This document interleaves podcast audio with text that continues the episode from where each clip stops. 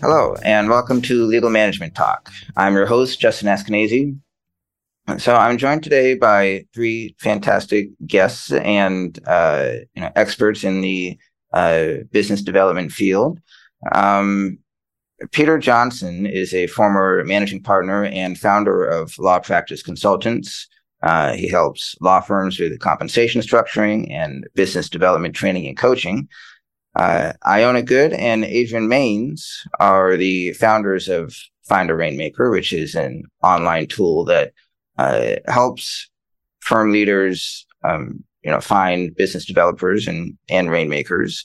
So Ioana is a former journalist, uh, which is close to my heart because I am as well. And Adrien has helped uh, hundreds of companies with strategic marketing and branding initiatives. Welcome, all of you. Great to have you on. Thank you. Thank you so much for having us. Thanks.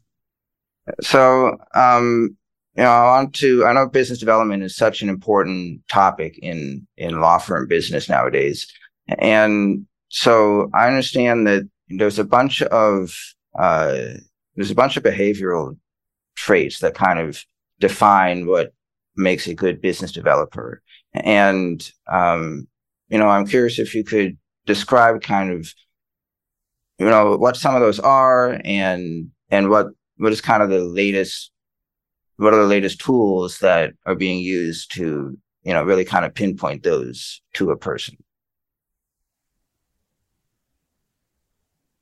Ioana, did you want to jump in or you want I me was to go? thinking Peter, or Oh. go ahead.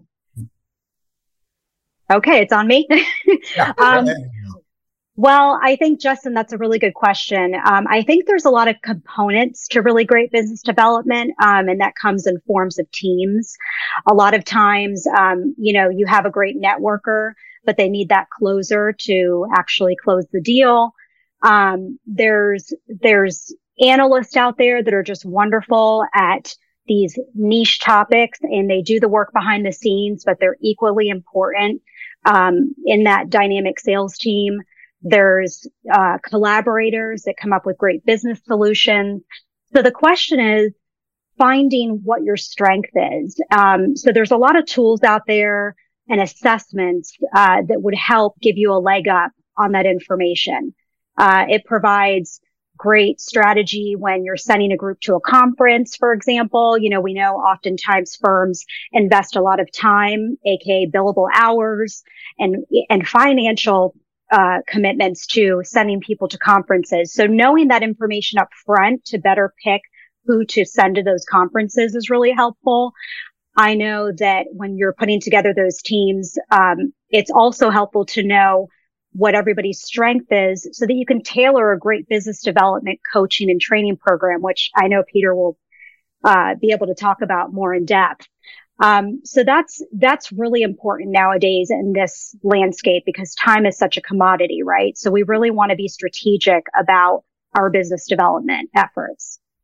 Yeah, and that effort and the initiatives, uh, business development has become so much more sophisticated over the years. If we go back uh, uh, many years ago, business development was not an issue because back then there were many cl- there were so many clients it didn't make much difference, and now there are uh, more lawyers uh, and and fewer clients, and so there's a lot more competition.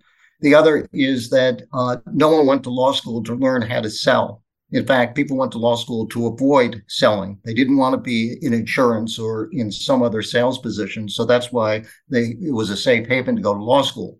In order to uh, uh, achieve success, in order to achieve independence and autonomy in a law firm now, you need to have business and you need to know how to get business.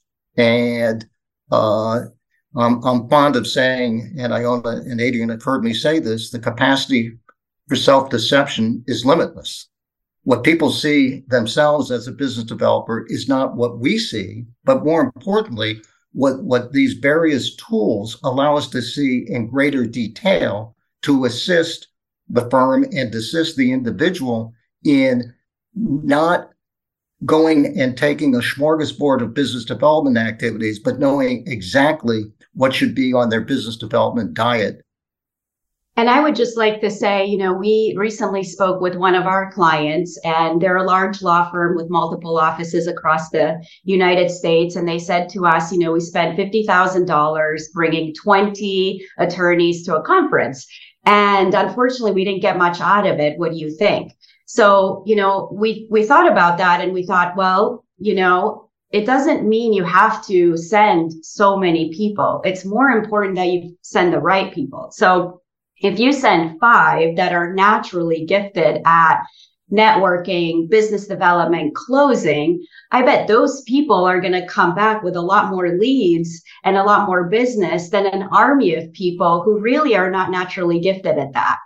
Um, so using bio data and to Peter's good point, a shortcut to identifying the right people is really important as law firms, you know, continue to uh, grow and generate revenue and grow in the market space. Uh. Ioana has a great point in terms of these conferences because uh, the easy thing to do is send these people a conference, give them a gift, and and send them to a conference and just tell them to network. Right. Well, fifty percent of the time, uh, people stay in their room because they don't like networking and don't know how to do it. So finding the people that are good at that and investing less dollars uh, to create more potential is, is just um, such a benefit uh, to to a law firm having that knowledge. Yeah, absolutely.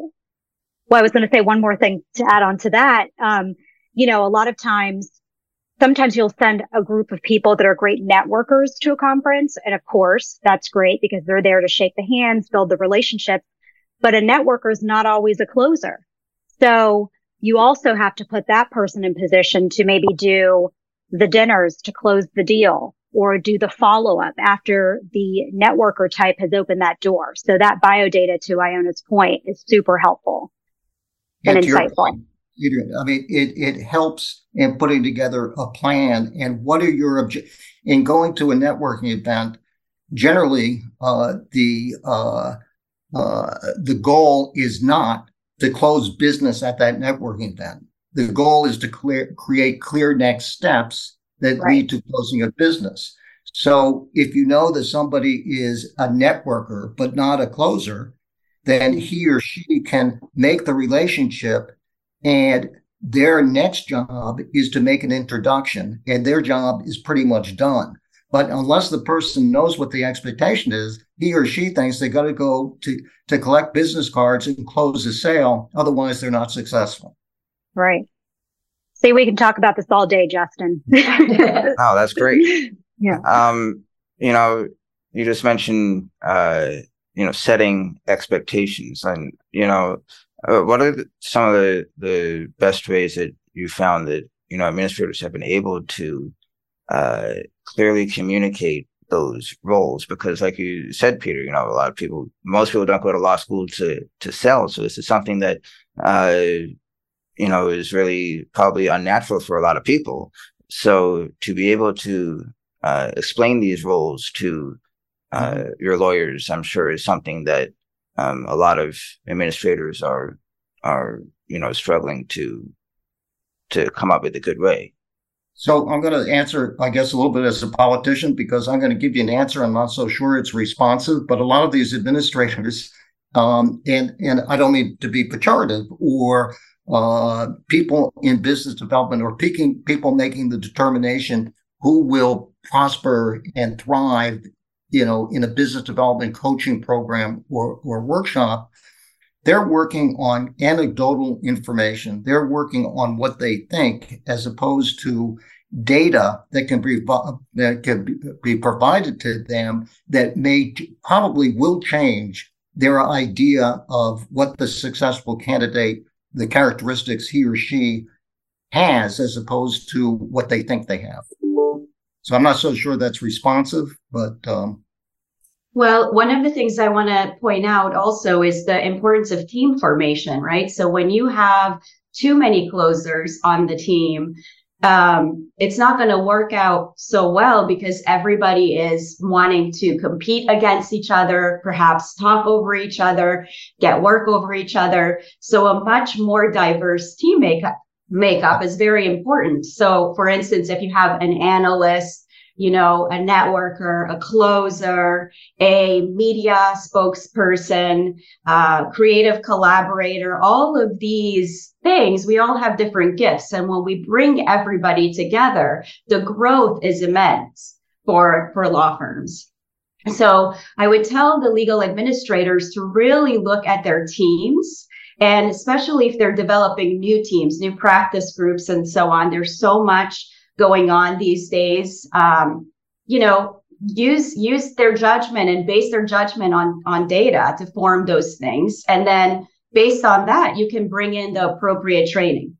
So you can bring in Peter um, you know, to do the training for business development. You can bring in someone else to do training for media training, um, and so on. So instead of having training firm wide for everybody, one size fits all, we recommend really looking at the people that you have, the teams that you have, and spending the time and dollars to invest in that training.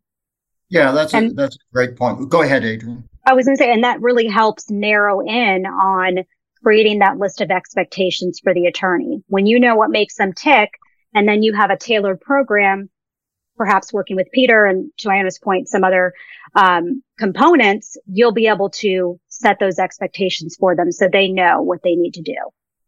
Yeah, I, I agree with that. And much of coaching is one-on-one coaching.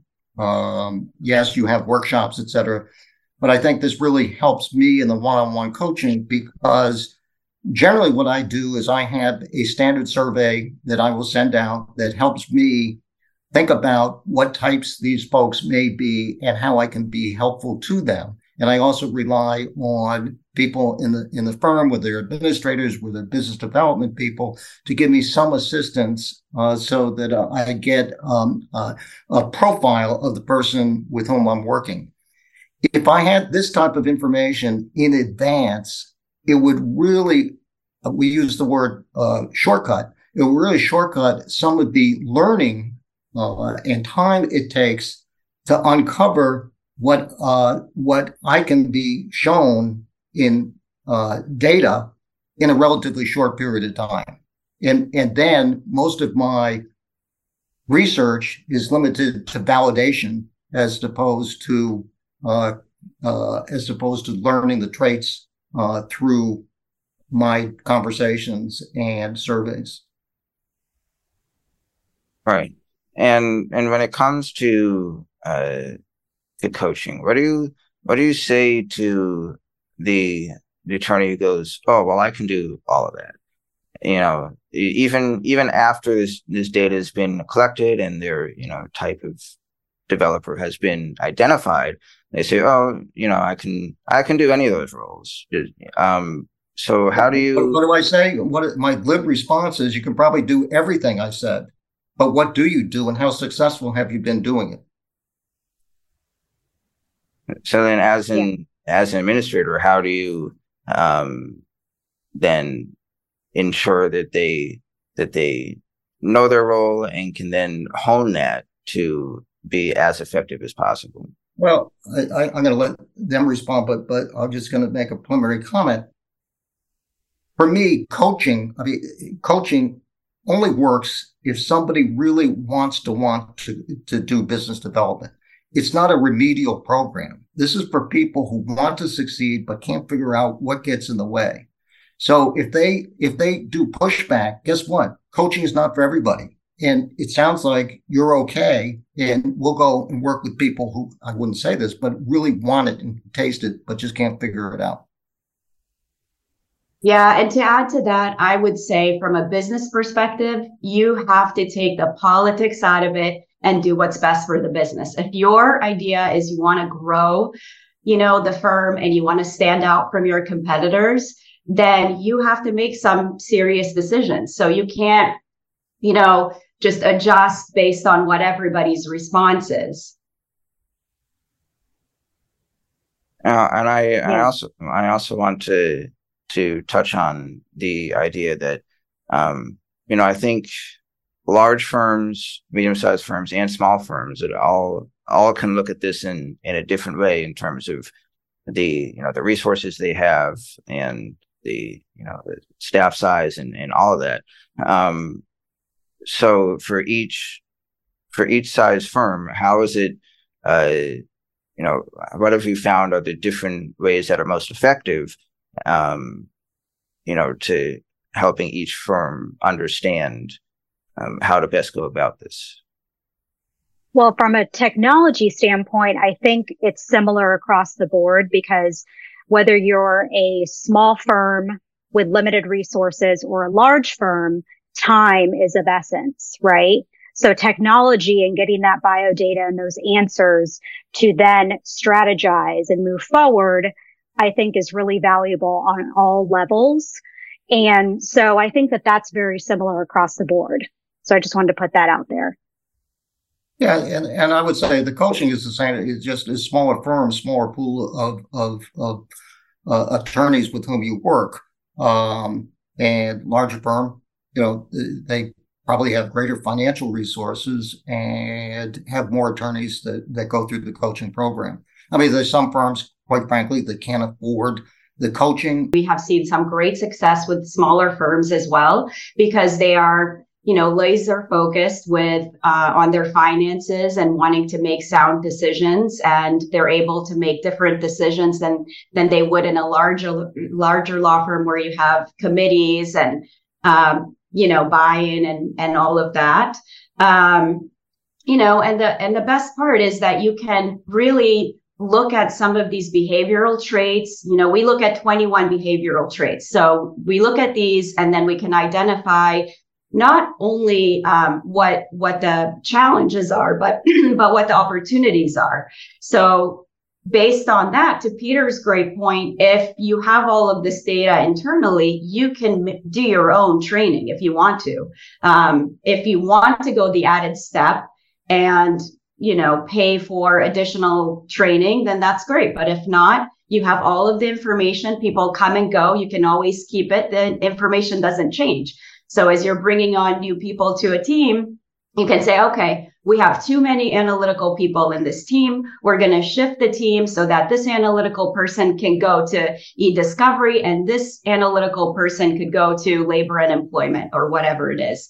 Um, so really just making those sound decisions based on data and um, internal and external training. Yeah. Similar across the board for sure. Gotcha. And and you, I think you alluded to this, but you know, not even in terms of team building, but in terms of hiring in the first place, how um, how effective can these these tools and this technology um, be in terms of helping you know hiring managers make those decisions? Like that didn't even occur to me, and that that is a great great point. Um, who I mean recruiting is a challenge for for everybody. Mm-hmm. It is recruiting, and I'll talk about retention too. Uh, but you got to recruit before you retain. And a lot of times, uh, we're looking. Law firms are looking for the same people. They're looking. Obviously, they got to be very bright, articulate, and have developed the legal skills. And they have to have the personality that's congruent with the personality of the firm. You get that. But a lot of times, they will say, uh, a recruiter may say he or she actually has great business development potential, a lot of resource, a lot of clients, a lot of this, a lot of that. And too often law firms buy the futures.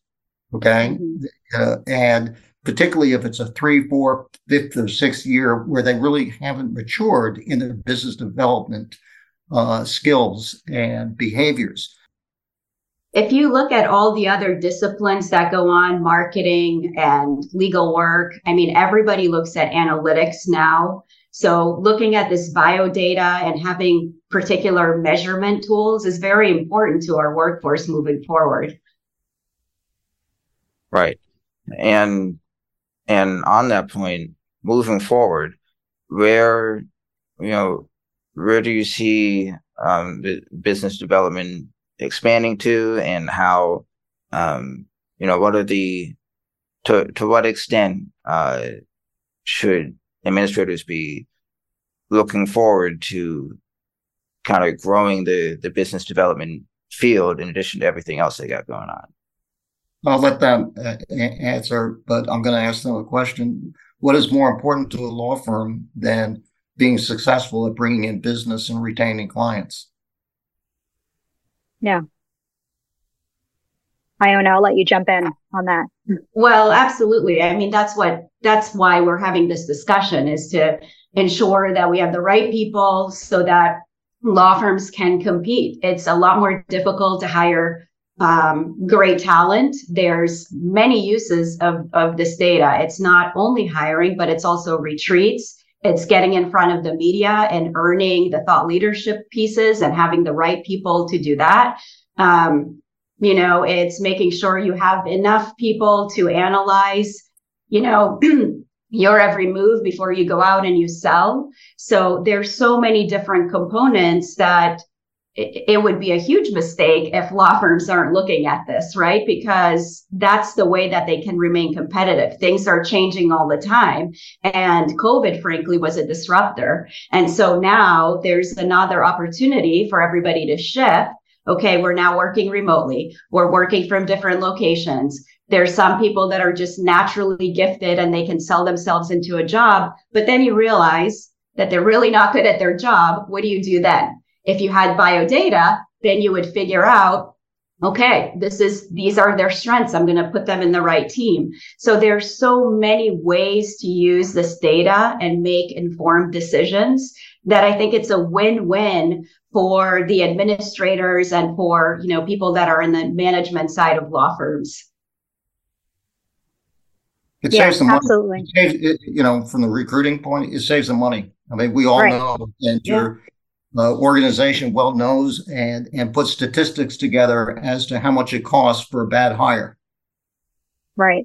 This is a component that can uh, really uh, increase the chances that it's not a bad hire, or he or she is not a bad hire.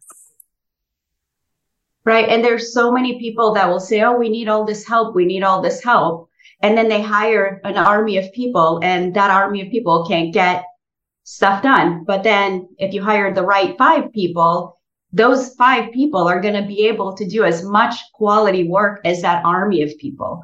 So really, um, that's also helpful to think about. Oh, for sure. Um, great. Well, uh, thank you all very much for your time and being here. Um, I think it's very exciting to to see the kind of uh, technology that you know is is coming out and is going to be able to help firms uh, do do business better and uh, you know and and weather all these uh, kind of trying circumstances uh, you know over over the future. So uh, thanks a lot for providing your insight and I hope to be talking again to you soon. Thank you, Justin. Yeah. Thank you. Thanks so much. We enjoyed it. Thanks so much to our viewers and subscribers for tuning in. Um, if you want to hear more of Legal Management Talk, you can uh, find us on YouTube or wherever you get your podcasts.